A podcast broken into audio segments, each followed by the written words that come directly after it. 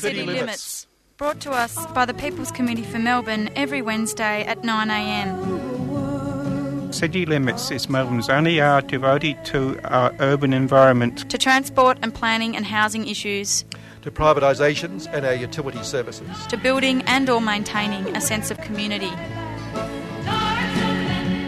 855 on the AM band if we can hear it through the noise and find it through the smog. City, City limits. limits.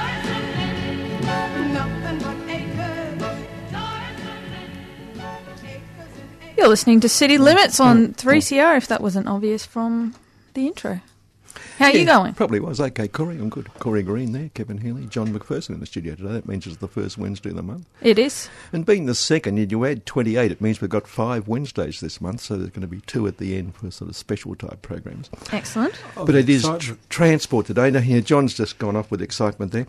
John, be- actually, just before we go, we're going to talk transport, obviously, in the last half with John, but the first half, you went to Bendigo on um, Saturday, did you not? Uh, yeah, yeah. Well, I decided. Um, Instead of saying staying in Melbourne to face off with fascists and get punched in the face, I'd like to do it in the in the country. It's, it's yeah. just it's much more of a weekend sort of. Yeah, sort of rustic bash. Yeah, exactly. Yeah, more traditional, I think. Yeah. Would you and like to hear the, the well, story? recorded. Yeah, we'll get round to it shortly. We'll get, All right. Yeah, okay. Well, because you've done a, you did a recording up there, did you not, of some stuff? And uh, I did.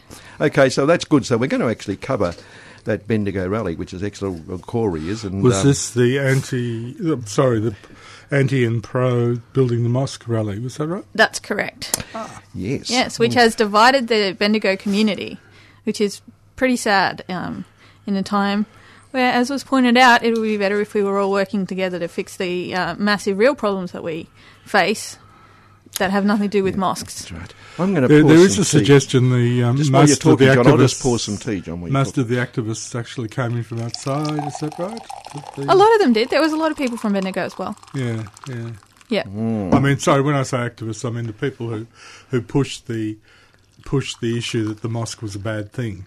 Yeah, but there were people from outside on both sides. Yeah.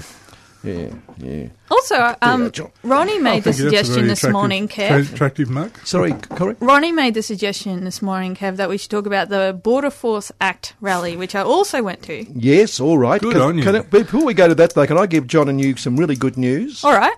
um, now this is this is no, this I'm is. braced, I'm serious. I'm this is really this is this that. is good news because they've found that one tonne of fermented wine grape leftovers could produce up to 400 litres of ethanol suitable for fertiliser and animal feed. So it's now capable of being used as a renewable source of energy.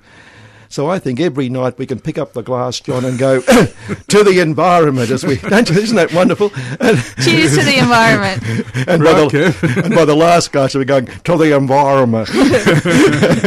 I love you, the environment. I've always loved you. There you are. So that's right, it. Okay, well, that's can, the good news of the day. I can, I can, I can drink with um, with no guilty conscience. Oh, that's great. alacrity, John. Alacrity. That's great. What about what about the burps and the farts? Uh, well, uh, that's yeah, a, that's methane. That's why. That's a that's, terrible. Uh, that's why you're drinking alone at night. oh, Kevin, it takes one to know one. yeah, okay. Corey, the uh, yeah, the Friday night one. All right, uh, you want to start with the Friday night one? Well, yeah, you said we might as well talk about it. Yeah, why not? Yeah. Yeah. Okay. So, um, obviously, this is uh, one of the shortest campaigns I've ever been a part of. Friday morning, they announce, you know, this new border force people. They spent all that money with with the uniforms, with the stationery, they're looking cool. Didn't the uniforms look like Ruritania though? I mean, they, I was have, surprised. They couldn't have had much more gold braid on. I was surprised that they They've um, earned it. they didn't decide to make the um, shirts brown. But anyway, anyway, they no, no. so, so they're all ready in their shiny new shoes, and they're like, "Well, what are we going to do with these people?" And so they're like, "All right, let's harass random people on Melbourne Street with no warning." Um, about their immigration Hmm. papers. So, come Friday, uh, 2 p.m., they, they're getting ready to start and they're going to have a, a, a, big media release. And instead, we had this, um, uh, you know, a snap action. And uh, probably like 150 people were there, something like that. Um, and yeah, we shut down the media release, which was good. Um, Yeah. We managed to get the, the border force people in their shiny new uniforms to be kind of stuck in Flinders Street in that little that little police box. they were a bit scared of us. Um, That's right. They crept. They crept out later in plain clothes. They said. Well, awesome. J- John often says to me, Corey looks, uh, Corey looks pretty scary. So you know, there you are. So you. I'm very fierce. oh yeah, very Yeah. scary. Yeah. Yeah. yeah. So we start the demo at two p.m., which is when the which is when the media release is supposed to start. The whole thing's over by three p.m. They've like they've announced that they're just not going to do the policy anymore. So awesome. And I also thought um, I noticed there are a lot of people in banners from the um, anti Reclaim Australia rally. So I thought that all that organising that we've been doing around then was like you know sort of paid off. We were we were ready. We were ready to oppose racism where it reared its ugly, ugly head. But I imagine they, they, if they had got done any work that day, they would have targeted obvious white Anglo-Saxon-looking people, wouldn't they? Well, you would think that given that UK visa holiday overstayers are the largest um, group of illegals in Australia, you would Yeah. think that it, it's it's um, it would only be logical So to you go for very white people or people with very bad sunburn because they, the white skin had been. I presume I'm going. I wouldn't. I didn't go out because I couldn't find my visa. But I mean, if, I, I imagine that if you went out, I presu- hope you took your visa with you just in case. Did you? Well, Definitely not. obviously, every day I pack my Australian birth certificate in my Oh, bag just yes, yes, yes. just in case Oh, Tony you ever. rebel! I thought you'd have. I thought you'd have left, left it all at home and said, "I stand here naked and no, I don't. I don't think they were targeting white people this time. I don't know No. why. oh, I just. I don't know. but uh, Just a thought. The interesting thing I think is that they keep using these. Um, these military titles, the Defence Force and the Mm. Operation uh, Fortitude. Operation Border Protection, and all that sort of stuff. No, yeah. Fortitude. Border, well, whatever Border it's called, Force, it's? Border Force Border or something. Force. Yeah, Oh, the. Border Force That's Act. the Border Force mob. But the on up north, it's called Operation Border something, isn't it? It's got a type military, but Operation means military anyway, I guess. Hmm. Um, but it's that, yeah, that just that that they, you know, they have that. But I want to tell you well, they've got we, six thousand. They've got six thousand people. They've got to find something to do do with. Yeah. So Yeah. Should- I think you know. Should we listen also at Yeah. some point to the interview? We'll go. We'll go now. But before Yeah. we go there, I want you to hear this because I think I didn't. I supported what you did until I read Leah Nicholson of Kingsbury's article in the Herald Sun. Ah. Uh, not article, a, a letter. And I think, and I hope during this. While we're playing this, you rethink your position here, Corey, because she says, Shame on the protesters in the Bendigo fiasco. Streets of Fear, Herald Sun, August 30. Well, Streets of Fear, there you are. You see, the Herald Sun sorted it out. Who are living off the goodness of Australian people in the best country in the world, and who burned the Australian flag because they did not convince the local population of their big of their big demand. I mean, do you feel now? How do you feel now after that? What was our big demand? Don't be racist. Uh, I think the Oh, big- that is a pretty big, demand the, in the Australia. big demand was to allow a mosque, I think, to uh, be in Bendigo. All right, Border Force Act. Let's have a listen to that little interview, and then we can go on to Bendigo. All right. Sound good? Yep. Hi, I'm Corey from 3CR. What was your name? Zook. And what brings you here? I'm uh, much over here. uh, protesting against the Department of Immigration and Border Protection, which is now called the Border Force, which is a quasi military organisation under this quasi fascist government that we now have. They said this morning that they were going to join up with uh, Victoria Police and uh, Transit Police to check visas of people on the street in Melbourne. Now they're saying they were not going to do that, but we know what they said this morning. And as soon as everyone heard that, the social media started to buzz and people got out on the street to protest. And what's been the result of that? The result is they have cancelled their wonderful project Fortitude. Wa- Was anybody warned this morning that they had to bring their immigration papers? Well, of course not. Is it against the law in Australia to walk around without your immigration papers? Absolutely not. It is not against the law. And uh, in fact, the Department of Immigration does not have the right to randomly check people's visas in Australia. Do you think this sort of action is encouraging the Reclaim Australia protesters? Oh, absolutely. Absolutely. Those uh, stupid Nazis think that uh, the government is on their side, and it's pretty hard to disagree with them on that one particular point. What do you think it'll take to um, stop Australia's horrendous increasing racism? More public uh, mass actions like the one today. Uh, we need a lot more people out on the street. People get off their bums, put their beer down, and get out in the street and keep Australia a democracy where people enjoy real freedom and equality. Thank you very much. You're welcome. So you're listening to City Limits on 3CR 855 AM, and that was about the Border Force Act, um, Operation Fortitude, that happened on Friday, and then on Saturday I, um, I went into Bendigo and I have prepared a report. Terrific. Last Saturday, the openly racist United Patriots Front organised a rally against a mosque that is planned in Bendigo. A couple of different groups organised to oppose the fascists. There was a group from Bendigo who were made up of church groups, the Muslim community, Labour and Greens representatives, artists, and residents. They organised a community halal barbecue that wasn't in direct confrontation with the fascists. Then confronting the fascists was No Room for Racism, who are a Socialist Party mob, Campaign Against Racism and Fascism, an anarchist Antifa Black Bloc. Initially, the racists planned to picket the planned site for the mosque, but when they heard we were coming, they changed their rally to the middle of the town. We, of course, went there to meet them. 3CR's own Kepper described the scene.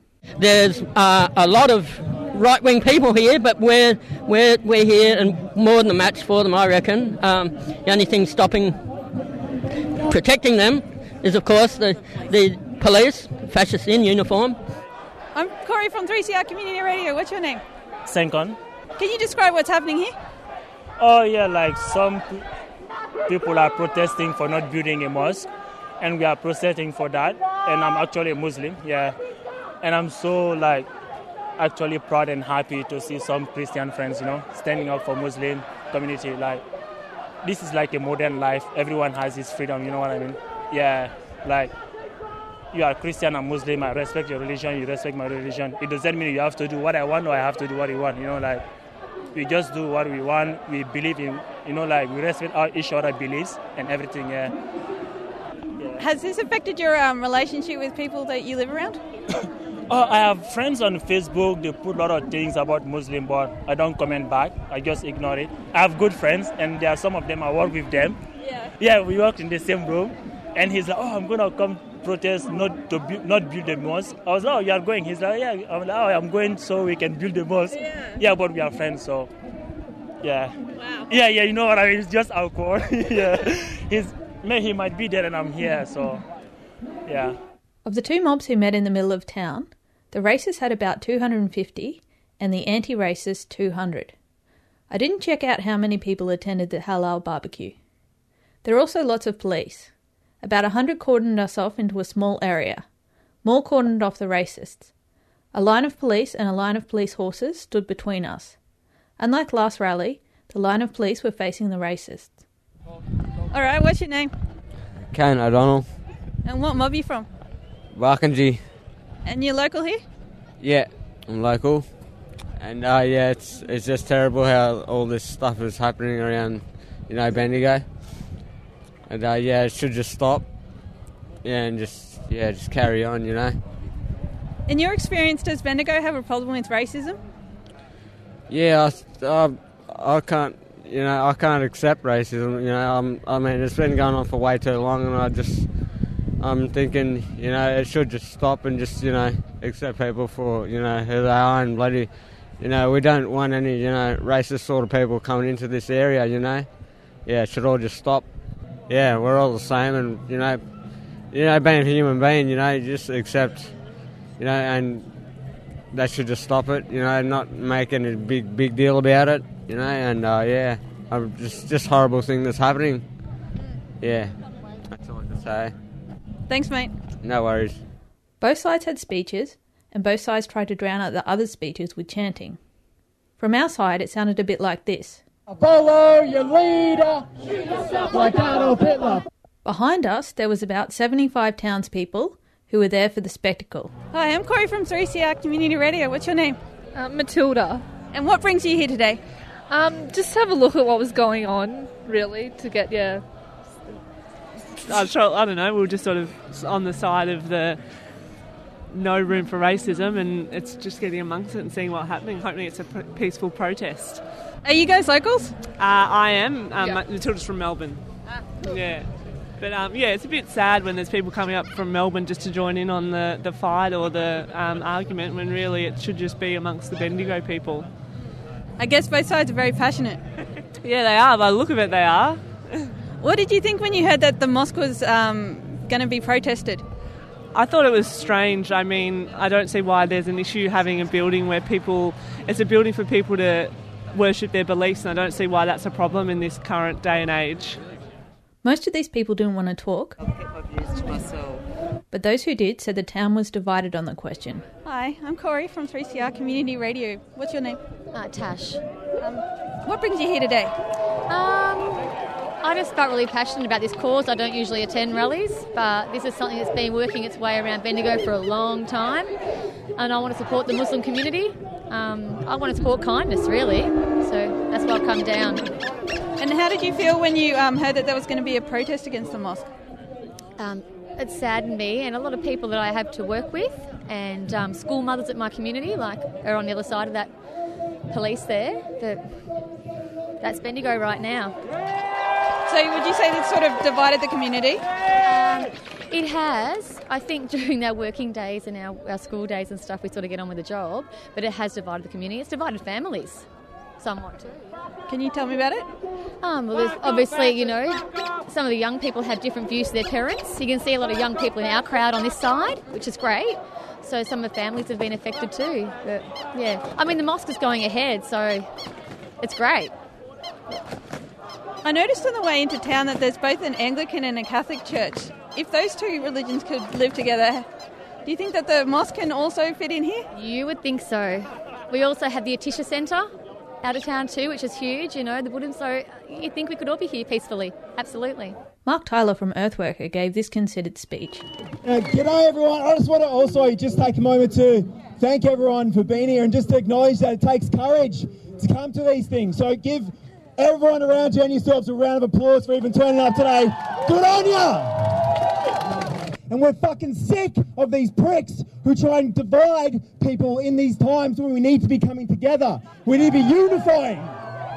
We've got real problems. We've got real economic problems. We've got real ecological problems which we need to unite around to be able to solve them. We can't afford to be divided. It's not the time. And the question is who benefits from people like this? Who benefits?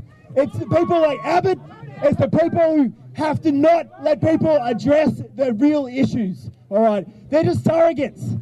They're just surrogates for them. They're proxies. They're being used. They're poor, wounded people who are being used. All right? So we need to just keep at them, keep being in their face, but also remember that there is real issues that we need to be unifying around too. Around climate, around the economic problems, and there's people working on that now. So, round of applause again for all of you for coming today, and keep it up. Stay strong. Despite John Farnham describing the anti Muslim protesters using his songs as disgusting, the racist pumped up You're the Voice. As this song rightfully belongs to the anti racists, we decided to reclaim it with a sing along.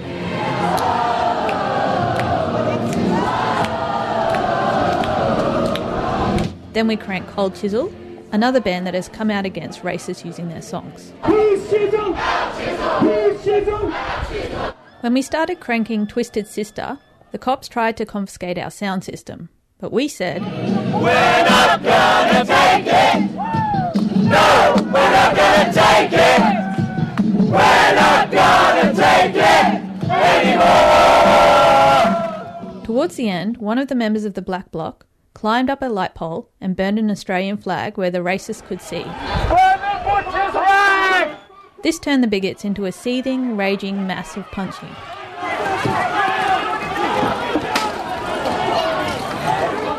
I don't think this was particularly tactical, as there were more of them than us, and most of them were bigger than us. It ended up with the awkward situation where we had to rely on the police to protect us. And you can't always rely on the police to do that. Not everyone shared the Antifa's enthusiasm for being punched in the face, but of course, once they start, we have to band together and protect each other. A few racists broke through the police line and fights broke out. Most of the racists were subdued with pepper spray, and I even saw a few cops take a punch protecting us. I hate to say this, but I was actually grateful that they were there. There are other reasons why I don't think the whole thing was tactical. For one thing, the racists were doing a pretty good job of making themselves look bad with what they had to say. With the mainstream media, the government, colonialism, and the wars in the Middle East, whipping a crowd into a racist frenzy shouldn't be that hard in Australia. Somehow these guys were still stuffing it up, and the townspeople weren't responding. I feel all we really needed to do was to be there to present an alternative point of view to those who weren't really clear on the questions. Yeah, look, I'm I'm neither or the other, but I don't like racism. But I don't think this is about racism. What do you think it's about? I think it's just a gathering for people to voice their opinion, which we live in a democracy, and that's it. So we should. I noticed on the way into town that there was both an Anglican and a Catholic church. Do you think that this sort of problem has happened before? Oh, it shouldn't be about religion. It shouldn't be about religion, for goodness sake. We shouldn't. Isn't it about a mosque? Together. Well, I I've lived overseas. I've lived in Iran. I've lived in Syria, and um, yeah. I don't know. I don't know. Don't know. Don't know what to say because I think we should all be living in harmony. Good evening. Thank you. All right, thank you. You're listening to 3CR, 8:55 a.m. And that was uh, John Farnham with the voice. Makes me want to rush out and get a curly mullet. Yes, and Corey, well done on that. But um, perhaps one thing we should clarify: you um, the bit about the burning of the flag. Now, I know you have no objection to burning the Australian flag. I've, I've done it myself a few so times. You're, you're simply saying, in that situation, you thought it was the wrong time. Yes, yes. I um I have an objection to being punched in the face without a good reason. Mm, yes, yes. We, what's a good reason? Never mind. Um, the, uh, the but seriously, well done. It was a good. That was a great coverage. Yeah, Mm. yeah, Mm. excellent. John's asleep. No, he's awake. It's good. Oh. Yeah, that's good.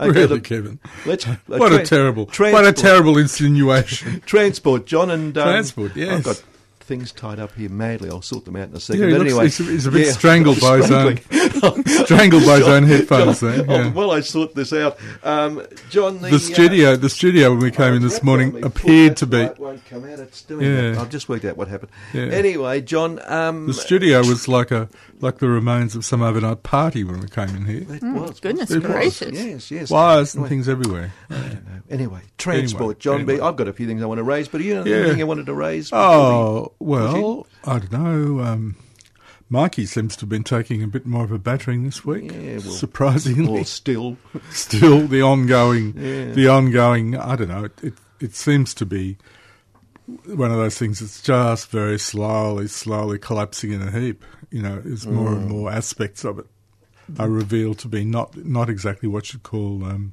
functioning well. um, if you're like me, you don't even want to look at your myki account to see to see how many inaccuracies there might be there, because you think, oh dear, if I had if I tried to sort of sort this out, how much time would I take Mm. dealing with the bureaucracy to do it? Mm. And I think they're relying on all those sort of things to keep the to keep the wretched system afloat. And there's been this uh, scandal announced in the last, or come out in the last week or so, where Mm. people have been getting into the into it, in fact, stacking up, and Mm. people have been rorting the system and Mm. making money. But then, Mm. and this raises an interesting question, John.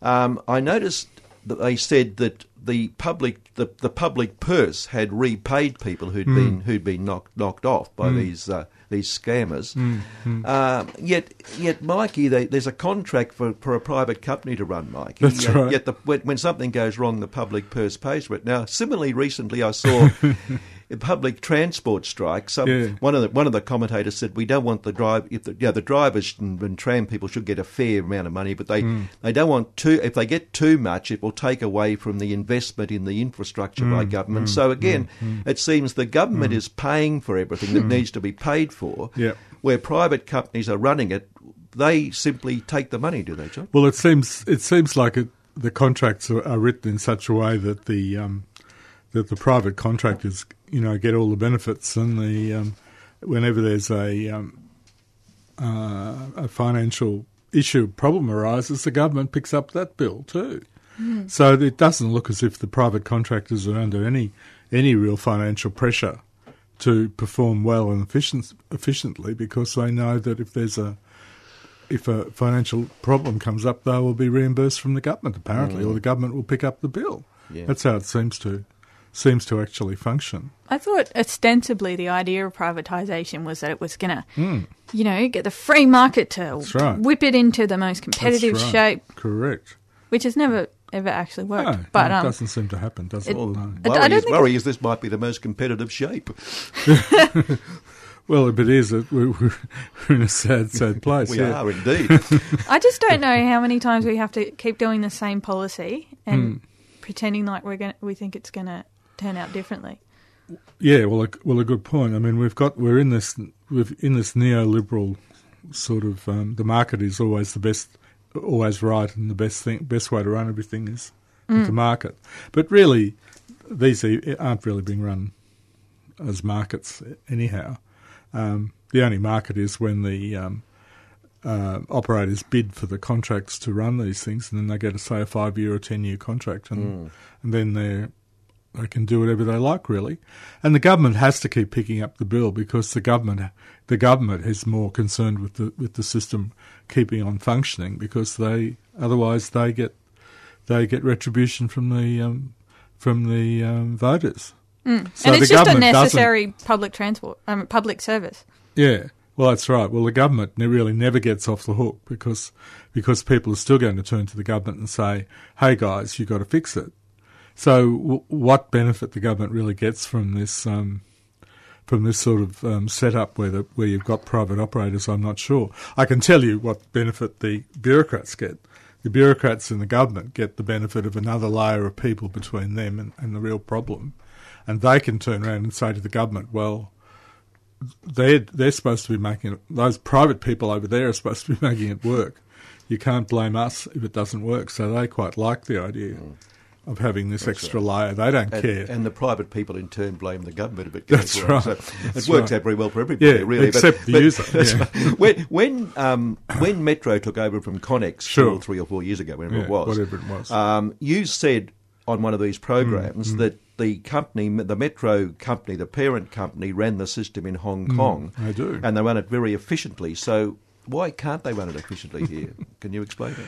Well, I my my uh, cynical view is that they might have arrived with ideas to run it efficiently, but they discovered a that the infrastructure they had to deal with was pretty um, uh, um, pretty destitute, and they also discovered that the um, expectations on them from the government and bureaucrats weren't very high. And so they just then they just proceeded to adjust to the local conditions. Go along for the ride, so to speak. Yeah, no, pun, yeah. no pun necessarily intended. No, no, no pun No. necessarily intended. Mm. Uh, that that that's sort of that's if you're a rent-seeking, you know, um, operator, that's what you do because that way you can you can operate the thing more cheaply if, if you don't try and meet the highest standards. Uh, and you know, and you've got good arguments to say you can't meet the highest standards because the infrastructure keeps breaking down every morning. You know, which it certainly seems to do. Uh, and uh, nobody ever seems to uh, really get round to saying, well, okay, we've got to start spending big money, and we've got to keep spending big money for a long time to fix this mess. Mm. Ra- they'd rather go go go in for a frolic like an eleven billion dollar rail tunnel. Uh, which will be a brand spanking, glittering bit of new infrastructure that at either end will be plugged into to stuff that hasn't been upgraded since before World War Two. You know, it'll be, Mm. you know, and that's just that's just um, that's just silly. And in terms of also passing the blame onto, you know, we mentioned we've mentioned this program a couple Yeah. of weeks ago that uh, with the pending with the strike last week at the pending strike Yeah, and a couple yeah. were called off in Yeah, the hope that it might have sorted itself out. But all the blame is being laid on the union all the way. The Mm. media, in particular, the government Oh, is like, the government's attacking the union as being Mm. irresponsible. Um, and yet there there are two sides to this. It's Mm. the, the, the union even called off a couple of strikes, saying, "Well, go back to negotiations." But clearly, the the private companies aren't budging. Oh, that's how it seems. Um, and the Herald, in fact, the Herald Sun. If you, we always love the Herald Sun, but a couple of days ago, it Yeah. said the unions wanted an eighteen percent per year wage increase. Well, it's actually over five years, isn't it? Or Mm. Four or five? Four- four, I think, yeah. Um, um, but then the next day they sort of just mentioned it's eighteen percent, but they never they never corrected themselves. Hmm. Oh having no, you don't. The day do that. before, it's not the Mur- Murdoch press never never corrects No, itself. No, no. no, no. Would you say that they're um, inefficient with the facts um, due to them being a private company? Um, well, no, I, I think they're very efficient with the facts. That, in that The- case, the from comment their point is- of view. the, the, cra- the crack is usually made that they're economical with the facts. Ah, yes. That's the uh, way these things go. Yes. Well, look, um, I I don't think, for instance, the unions at the moment have the have uh, the train drivers have the um, agreement at the moment that they only have to run one return trip on a particular line during their uh, shift, and then uh, the next part of their shift they will be moved to another rail line and run, run another rail line. Um, and this has been this has been part of their agreement for for quite a long time now. Uh, the argument being that they get bored if they have to run one, more than one return trip on one line in the, in a shift. You see- If you see what I mean, Mm. but in fact, it is much more efficient if you can keep the driver running on one line for the whole of their shift. Well, any Because sort of you don't have all Fordist these- mode of production is efficient. Yeah, but but I don't since since you you're unlikely to run more than two, poss- two and a half, maybe three on the short line trips in your shift. Um, I don't I don't think it's unreasonable that people I'm do sure- do run do run on the same line uh, for their for their shift. I, I think I think because because every time you try moving a driver from one line to another line, all the all the business of of um, what happens is that if that train is running late on one line, the driver is then late to move to, to another line when it gets to the transfer point, Hmm. and therefore the, the the train on the second line then is likely to be late. I I find I find that that that thing a bit un, unusual, and I don't think there's anywhere else that I'm aware of in the world where where drivers don't stick to the same line for the for the length of their shift. Uh, I find that one a bit a bit unusual, I must say, and and and the uh, metro would like to would like to change that, Hmm. but um, but the unions are are, are resisting, of course, quite hard on that one. Yeah, Mm. yeah. Um, there's also the business of where the where the drivers actually do the transfer. Uh, a lot of the transfers were done at Flinders Street Station, which um, which is difficult, and, the, and Metro is moving moving the transfer points further out out into the system, and apparently that's also causing the unions an, an annoyance as well. Yeah, We have the drivers. I think the drivers are pretty well remunerated, and if the drivers are as well remunerated as they are, I think I think they should be able to tolerate a few of these um, changes. But Mm. there, there you go, folks. There's my, Yeah. there's my radical. We have um, talked about it. We, we, we, we tried to tee it up, but had trouble, and we'll Yeah. keep trying. We have talked about getting a driver in to debate Yeah, this with with you and uh, sort it out. But anyway, we, we'll do that at some point. yeah. we, we- well, it would be interesting. I mean, I may may well be shown to be completely unrealistic, but yeah, um, I feel, given the weakness of the union movement in Australia Hmm. generally, and of the you know RTBU, and some of the other conditions they have to put up with, if they're putting their foot down about this, then there must be a really good reason, a reason that you know we don't understand because we're not train drivers. well, they could articulate it, but they don't. They don't come out in public and explain. They don't really come out in public and explain their side very often. Hmm. Um, Although with the way that the media covers these things, it's pretty hard for their side to get across as well. They, tend, to, yeah, the- they tend to quote government and the employer. but- Yeah, possibly the Yeah. Uh, yeah, possibly possibly though the age would listen to a Yeah, a- quite possibly, a, a yeah, driver yeah. if you if one was served up, you know. Yeah, but, um, that's right. I don't know if it hap- doesn't well, seem to the happen. driver we've tried to tee up has to remain anonymous. That's the problem. Hmm. We're sort of trying to sort that out. Yeah. Hmm. Uh, yeah, well, that's unreasonable too. I don't see why that you know the drivers should have should have to be anonymous, but Mm. but it would appear that they do in the in the industrial situation they're in. Yeah, Yeah, yeah. yeah. Which is cer- I'm, I'm certainly not arguing that the industrial situation is um, a good one. Hmm. Can you give us a bit of a rundown on the latest industrial dispute? Well, from what we know, and we don't know a lot really, um, uh, the union has made a, a claim. Um, they say, uh, uh, you know, um, an unre- a, a quite reasonable claim. I don't know what basis they don't really know what basis their claim is made on. Hmm. If it's, I mean, inflation. If it's made on inflation, it seems to be quite a lot more than inflation. Hmm. Most most other workers in Australia certainly aren't getting any rises in their pay more than inflation uh, uh, at the moment. Uh, but that I'm not saying that that doesn't mean the, the train drivers shouldn't get more. Hmm. But that's that's the way things go at the moment. Hmm. Um, I mean, it sounds like you're coming at that from a neoliberal perspective, where you know workers need to Well, shut up and well, accept. no, I'm not saying they need to shut up, but I'm just saying that that's the way things are Mm. in Australia at the moment. Mm. And I don't know what basis they're using to argue that they should get a lot more. And I mean, indeed- I mean, what what, uh, uh, what what what you know, you, you know, the way the system goes in Australia at the moment.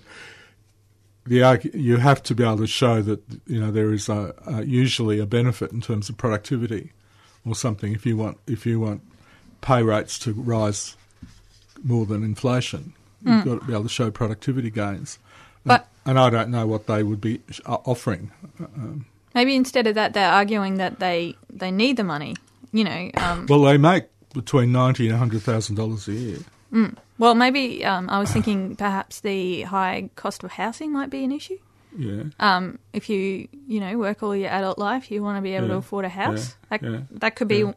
Yeah, but that I mean, I mean, housing is a basic that, human that, right. I mean, that is still a good a good wage. Yeah, it is a good wage. by, by most Australian standards. But I think it's up to people on the left to dream big. You know. And productivity increases are a boss's thing, where your workers have to keep giving things up every time they get a pay rise. Yeah, you must, yeah. That must get Oh, yeah, exhausted oh, at yeah. some I mean, point. I'm, oh yeah, sure. Um, I mean, I'm but- just, I'm just putting, I'm just putting the way it is. Yeah, but the but, also- but the other, oh, all right. Well, the other, the other uh, part of the argument is okay. These guys and girls have got some, have, have got some industrial Women. leverage because they are a fairly small group of, of, of particularly well trained people of a certain sort Hmm. who can say, well, if we don't drive your trains, you can't, you, your trains won't go. I mean, do you so think they that- have they have political they have industrial leverage like that, and I'm just wondering whether is that all they're using, or are they, or, or is it a more is it a more measured thing in terms of, as you said, the neoliberal system we're in? I mean, do you think that you know um, doctors should take a, a pay cut or lawyers? Why? Why? you? I'm not asking anybody to take a pay cut. Yeah. Uh, I'm not even saying they shouldn't get a pay But rise. But also the- the I'm just, conditions- I'm just, just saying. Um, I'm, I'm just saying that, that, that the way things are in Australia at the moment, that's you know that's the way things operate. Hmm. But if they're just offer, if they're just saying randomly we want 18 percent, well, why didn't they just say 25? But they must have. I mean, we don't know, but there must be a reason why they've struck that figure. Do you think? But well, I, I'm well, not sure they may. They may well. I mean, we don't- must- we don't get- we don't get inducted I mean, why? the- the the- inner- why why does the boss say fifteen percent over three years rather than theirs? I mean, sure, there are, sure. di- but Yeah. also one the main sticking point seems to be in uh, in a lot of places the conditions involved. Mm. And I know the trammies last week were saying that they want to bring in a new ship situation. Mhm. Which really d- affects the workers much more badly. right, yeah. Um, so that's one Yeah, of the sticking points yeah. there. So they they're also trying to bring in new conditions around ships and things, Mm. which which will make the workers worse off as the Mm. workers see it. Mm. So that's Mm. that's a key. Well, okay. Well, that's that's the other that's the other side of it, um, um, and that's fine. I mean, sure. Yeah. Uh, and I, and I certainly in no way would ex- expect the workers to go backwards. No. But, but No, even if the trains do. but, uh, I mean, you know, Speaking you of- do, you do. Yes. I mean, you know, there is also the issue of of how you know. Now I'm getting into really delicate territories. How how efficiently the drivers actually drive the trains. Uh, well, they, I don't know. No, they seem to get you point well, to well, well, most- you know, mostly, most there are occasions when it might appear that that that, um, that that the trains are not being driven well. It's the same with the trams. I mean, we've all had tram rides where it seemed to us as the as the passengers that. that the tram driver knew what they were doing in some occasions, and sometimes they seem like they don't, and that Mm. and that affects that it does affect the way the tram system operates. that- that yeah, on the- on the tram, it's often due to cars getting in. the Oh yeah, yeah. I'm not. I mean, I'm not. Yeah, I mean, you know, I'm taking all that into into um, into um, yeah. consideration. Uh, just speaking of going backwards, John, Mm. um, a, listener, I want to thank a listener for this, sent me this lovely brochure that the the Public Transport Victoria has put out, Right. telling you how to travel between Geelong and Werribee lines, saying you used to be able to do it because the train went through the station. Indeed. But now they're telling you all these buses you can catch to get across, etc. I think it's quite amazing, isn't it? Well, they're forced to put out all this stuff for people. Uh, we recommend you take the route, etc., um, to get from Williams Landing, Hoppers Crossing, Werribee across to now where you used to get the train because it went through your station. Yeah, good, isn't it? It's great. Yeah, yeah, yeah. Well, that's the um, that's the result of the RRL, Regional Rail Link, taking all the trains between Melbourne and, and Geelong around the back of Werribee, and so they no longer go through Werribee. Werribee being the largest, the largest intermediate um, um, point on the route. Uh, it's a very unusual train line that gets diverted to avoid to avoid that. But that's what's happened in um, in Melbourne, Victoria. And now, if you want to travel between Geelong and Werribee or Werribee and Geelong, you have to first take a bus out to um, Wyndham Vale Station, which is on the new line. And uh, that, so you're you're adding possibly 20 minutes, but up to half an hour to your trip between Werribee and Geelong because mm. of all the mucking around. Well, clearly, yes. That's, that's now now required. And for a lot of people, they recommend, well, why not get the train back to Footscray and then get the, pick it up there, so you go backwards before you go forwards. Um, well, that's going to that's going to probably add three quarters of an hour to your trip. They say travel, customers travelling between Newport, Altona and Geelong can catch a metro train to Footscray Station and then change to Yeah, a B line, yeah, etc. yeah. Um, but or you can get these buses across to either Tarneet or Wyndham Vale. Yeah. Well, there we go, folks. That's that's this brilliant new piece of rail infrastructure's gone in, and and that's that's one of the results. Okay. But By the way, the trains on the Geelong line don't seem to be operating any better since the RRL line went in. Went in, they're just as late, and they're certainly no faster on the new line. Mm. And apparently, the the the, the timetable's not operating any better than it did previously. Well, So- on that note, we're just going to take a break. This is um, Beltane's Fire with Make the Road. You're listening to City Limits on 3CR 855 AM. Right, it was roads you wanted to discuss next, Kevin. Yes, which is why we just listened to a song called Make the Road. I was going to suggest that was Fire. us playing them, but you, apparently it wasn't. Um, John, two things with roads. I want to come back to the, the massive money that Transurban's making, but firstly, the government has resurrected again the possibility of widening Punt Road. Yeah. And they suggest that if they widen it, it can go from 51 to 70 something thousand a day Yeah, in a it's couple of years. fascinating, yeah. I mean, at that point, they'll need to widen it again. That's so, right. um, so Well, that's- where do we? I mean, Well, that's that's there must be well, other that's where solutions all than their- putting more road space. there. That's where all their all their projects, particularly in the inner city, come unstuck. The- Why don't the- we just get rid of all infrastructure that isn't roads? Just, uh, just have roads. Just yeah, well, well, cement the and while we all live in a caravan, in including well, including homes. They've got to get rid of the homes. Yeah, definitely the homes. Yeah, so they're- we'd all they're- we'd all they're sort of the have a little a little sort of caravan. You could leave the garage where you can put your car. well, perhaps you'd have these self-driving cars. We'd all have one of those, and we'd have a, a caravan on the back, and we just just move endlessly around the road system. Yeah, yeah. And we could all go to sleep to the sway of our caravan. It's great because you can sleep wherever you want to. It's terrific. But you'd be able to stop that, Kevin. Oh, that's right. You can't stop, can you? oh well. Anyway, that's it. But anyway, Punt Road. I mean, it's just it's nonsense. Isn't it? It's a nonsense. Yeah, yeah. All right. Let's. You are you, you, you, you, you live within your means, particularly in the city. You've just got to make do. And there's somebody else saying get rid of all car parking too, on on road car parking. Um, some galoot from God knows where, but you know, apparently, apparently, you know that will that'll give us so much more road capacity that, that that'll be wonderful. But again, it'll be all all about just everybody keeps driving, driving, driving. Speaking of which, told, uh, Transurban's making big money. It just announced it's announced a loss, but only because of the Queensland over. Think, Oh, right, program okay, took yeah, over, but yeah, but it still it still gave out this Huge this- dividend. yeah, dividend to Yeah, its yeah, shareholders. yeah. But uh, even a bloke, John Beveridge in the Herald Sun of all places, Yeah. um, ran down the proposal to build the the the extra. Well, one, the currently the extension itself of CityLink anyway, but Mm. also the new proposal they've got in the west for roads, etc. The Western, Western Distributor, Distributor, it's called. it's called, yeah. And he, he goes on about how it's good for the government; they can be seen to be doing Yep. something, etc. But he says for Transurban, the benefits are simply stellar, adding up to 15 years to its overall CityLink concession agreement, which is worth multiple billions, plus tolling on the new road that would also fortuitously feed more traffic down CityLink. And he says um, the soon to begin widening of CityLink between the that, that one, with the one billion cost for Transurban relieved by a rise in truck tolls, truck tolls, a one year extension of the entire toll road concession, and an extra year of increasing tolls by the greater of four and a half percent or the CPI. So.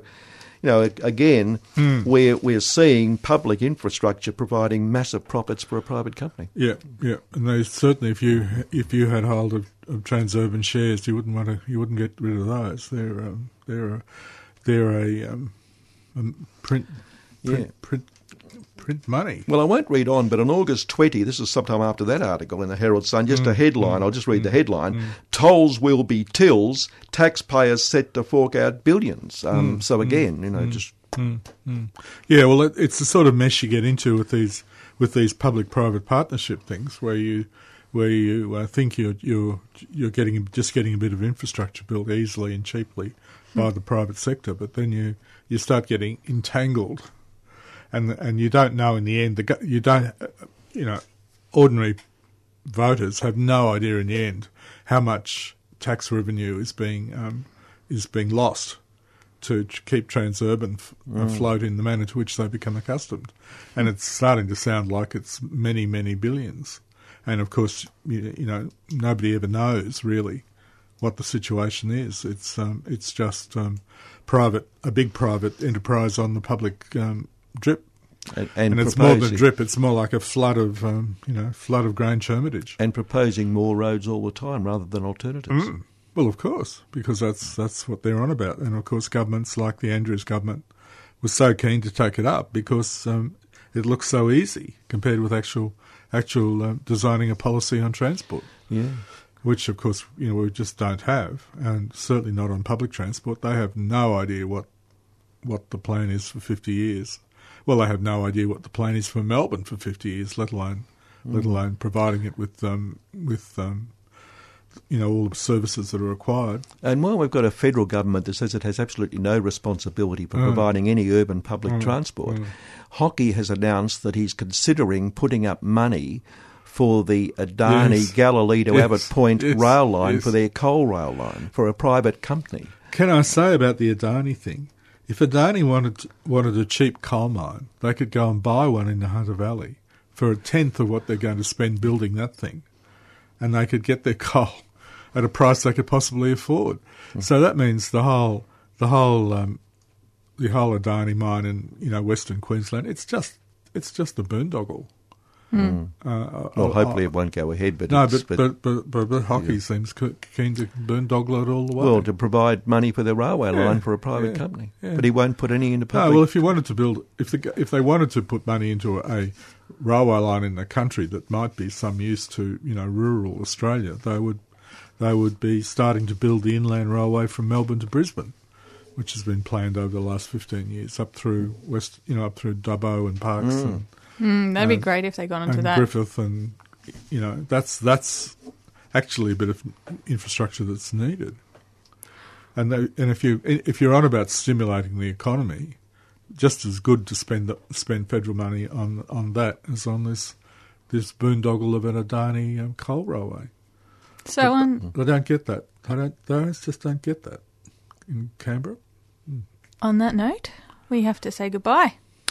Goodbye. Next week. Next week it's in what an energy stuff, isn't it? Mhm. Oh, we're going to. I know we've got one guest already lined up. We've got um, Dave Sweeney. Ah, um, excellent. Talking about uranium and that, Oh, excellent. uh, including that recent series on uranium that was on SBS that people might have seen, a three-part series. But so that's one of. And uh, McArthur River's come into the news. I know Dave's interested in that. It's a separate development, but Mm. uh, it's also caused massive problems, and we. I'm sure we can talk about that next week as well. So you're listening to City Limits on 3CR 855 AM. Thanks, John. Thank you. Yes, Thank- that was John McPherson. And thank Corey for all the work she did today, John. Yeah, thanks, Corey, particularly for going up to Bendigo and and stirring up the locals, burning flags. awesome. Um, we're going to go to a track. This is Bob Marley and the Wailers with "Stop That Train." Thanks for downloading a 3CR podcast. 3CR is an independent community radio station based in Melbourne, Australia, on the Kulin Nation. For more information and to find out how you can support 3CR, go to www.3cr.org.au.